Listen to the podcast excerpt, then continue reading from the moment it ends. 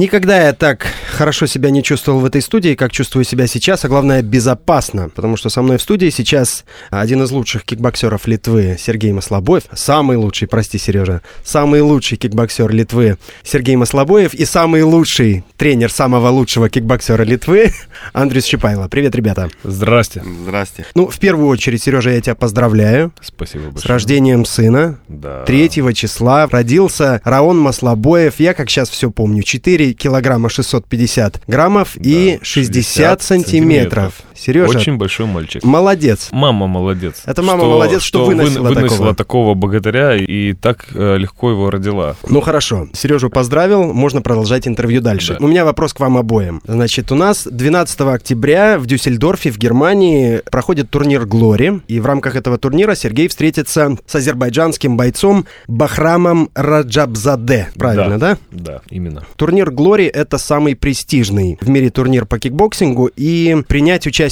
в нем — это, в общем-то, серьезное достижение для любого кикбоксера. Что это значит для Литвы, и сложно ли вообще попасть в эту организацию? Ну, я думаю, конечно, сложно попасть, если Сергей через столько времени первый, который это сделал и попал в эту организацию. Так, я думаю, да, сложно попасть в эту организацию. Да, она сейчас считается сильнейшей организацией в мире по кикбоксингу, там, самого лучшего уровня бойцы собираются. Скажи, пожалуйста, как долго они присматривались к Сергею? Я думаю, что они уже долго присматривались, но у Сергея был, были другие контракты. Это тоже, ну, каждая организация хочет, чтобы спортсмен выступал только в одной организации. Так нету, что я сегодня в «Глори», завтра там другой организации.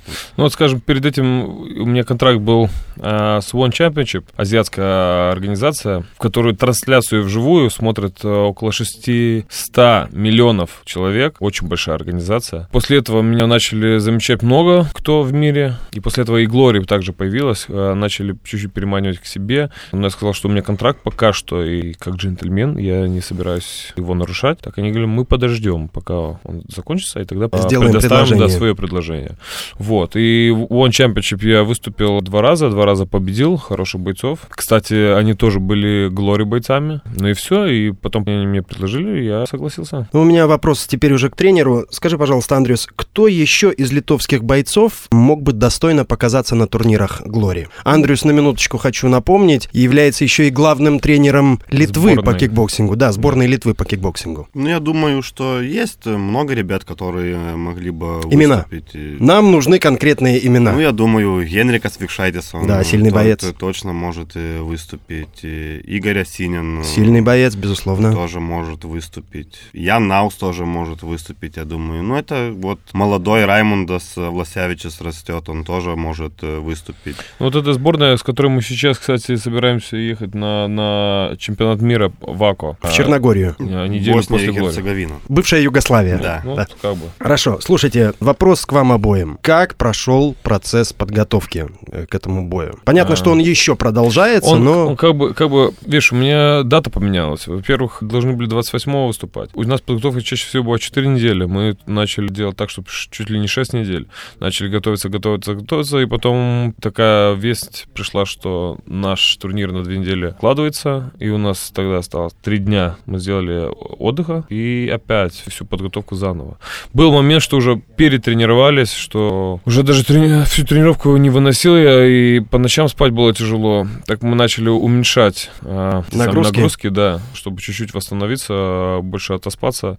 Ну и все, и потихонечку силы ко мне возвращаются, и улыбка тоже. Ну, плюс, еще, плюс еще новость о пополнении, ну, безусловно, в семье. Так это... что это дополнительный адреналин и, и мотивация. Послушай, согласно рейтингу издания Combat Press, в июне ты занимал седьмое место. Да. Теперь в октябре это уже десятое место. Я вот как раз вот на сегодняшний день я все проверил. Как это получилось и на какое место ты можешь взлететь в случае первой победы в Дюссельдорфе? Я не представляю. Честно говорю, не представляю, потому что будет дебют у меня, будет дебют у... у твоего соперника. У моего соперника в этой организации также. Смотря кто еще будет выступать с этой э, десятки на этом турнире. После каждого выступления они рейтингуют тебя. Ну, я, уже, я уже, уже почти год, наверное. Да, уже на год. Да, вот, я проверял, да. Потому что после One Championship я появился в рейтингах. И сейчас вот держусь до сих пор. С десятки не ухожу. Так что я думаю, что до пятого места возможно где-то прыгнуть. Это официальные рейтинги. Есть там неофициальные рейтинги, где японцы рейтингуют меня уже номером третьим в мире. Но Но, так говорю, это пока что только такие неофициальные. Здесь так мне еще надо доказать, что я способен. Что тренер думает по поводу всех этих рейтингов? Не знаю, я никогда на них не смотрю. Это, ну, так, когда где-то увидишь, так как-то приятно. Но эти рейтинги нам, скажем, ничего такого не дают. Там, скажем, если было там, ты в топ-десятке там попадаешь на Олимпиаду какую-то, еще где-то, тогда да, там может быть. Не знаю, для меня я не, не смотрю никогда там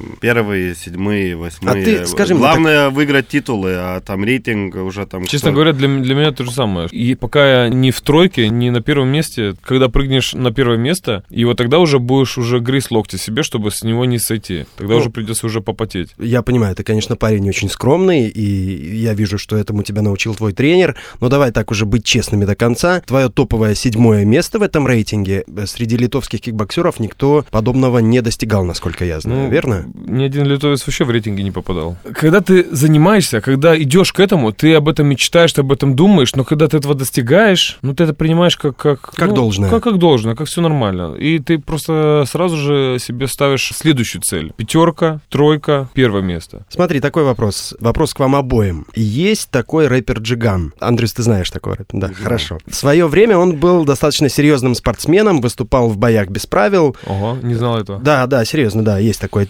Мастер спорта Украины по кикбоксингу. А Украины даже он, да? Да, да, окей, то есть, окей. ну, как бы серьезно. Сережа, ты ведь тоже не будешь вечно выступать на ринге? Нет. Вот. Ты уже решил, о чем ты будешь петь? И готов ли Андрюс быть твоим продюсером? Нет, честно говоря, петь, я не думаю, что я бы пел бы, но я все размышляю о паблик-спикинге. Может быть, стать... Публичных выступлений. Да, да, да, да, спикером стать в будущем. Пару выступлений я имел, людям понравилось, но я думаю, может быть, надо было бы это как-то потихонечку продвигать вперед. Это, я так понимаю, в том случае, если Андрюс все же откажется быть твоим продюсером, да?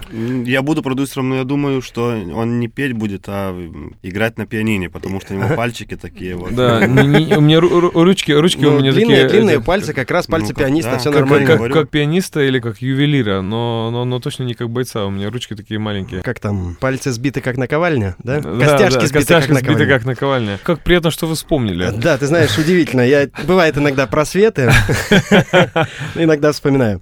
Ну, финальный вопрос, как раз мы заговорили об Олимпийских играх, я все-таки хочу узнать, когда кикбоксинг станет олимпийским видом спорта. Не знаю, кому из вас. Все хотят знать, когда станет. Ну, сейчас есть такая ситуация, что как бы в семью олимпийскую принимает, но сейчас есть два года такой период, в котором будет смотреть организация, как проходит чемпионат мира, вот и этот, скажем, как все в организации проходит, и если все хорошо, тогда в две тысячи двадцать четвёртом году уже может быть первый раз в Олимпийских играх. В две тысячи двадцать четвёртом году тебе, Сереж, сколько уже будет лет? А ну-ка сосчитайте, мальчики. Ну, неважно. Немного ты бы... еще. Еще немного. Еще. Вот нет, скажи, ну, хорошо, подожди, ты бы вот, принял вот, участие? Я тоже, я тоже хотел э, спросить, до скольки можно выступать? Потому что в боксе когда-то я слышал, было тридцать пять. Нет? А, до тридцати. Не, ну как, от тридцати пяти считается то, что ты уже можешь ветерану выступать, а так как бы нету, что тебе там тридцать шесть, и ты все лучший же в мире, и тебе говорят, не-не-не, ты уже там не будешь прыгать, или там плавать, или еще что-то, ты уже все. Ну, мне будет за тридцать пять, скажем так.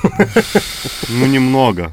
Ну, немного за тридцать пять, ближе к сорока. Да, ну вот сейчас будет хороший момент мне проверить себя. Конечно, там, когда тебе уже будет недалеко сорока, и ты встретишься с двадцатилетними парнями, которые намного быстрее и выносливее, надо будет, правда, больше работать головой. Но в любителях очень мало времени думать, надо много делать. Не знаю, как там будет, но я очень надеюсь. Это одна и такая мечта, которую имел в детстве, ну как в детстве, когда мне было пятнадцать по, по семнадцать лет, когда еще с тяжелой атлетикой занимался. Ну слушай, ну вот, чемпионом вот. мира по кикбоксингу ты уже стал. В Глори ты первый литовский кикбоксер. В One Championship тоже первый литовец. Вот, поэтому я, что тебе сказать, я не буду желать тебе удачи, я знаю, ты этого не любишь. Очень не люблю. Вот, поэтому мы пожелаем удачи Бахраму Раджабзаде. Раджабзаде. Она ему очень понадобится, чтобы победить тебя. Я правильно все сейчас сказал? Ну да. Потому ну, что интервью время... закончится, а мне с тобой как-то общаться надо будет. Мы всегда удачи желаем соперникам. Ну, в общем, сами все понимаете. Сережа, двенадцатого октября мы тебе желаем выдержки, стойкости, и мы ждем только победы. Спасибо вам большое. Мы тоже ждем только победы. Ждем, ждем.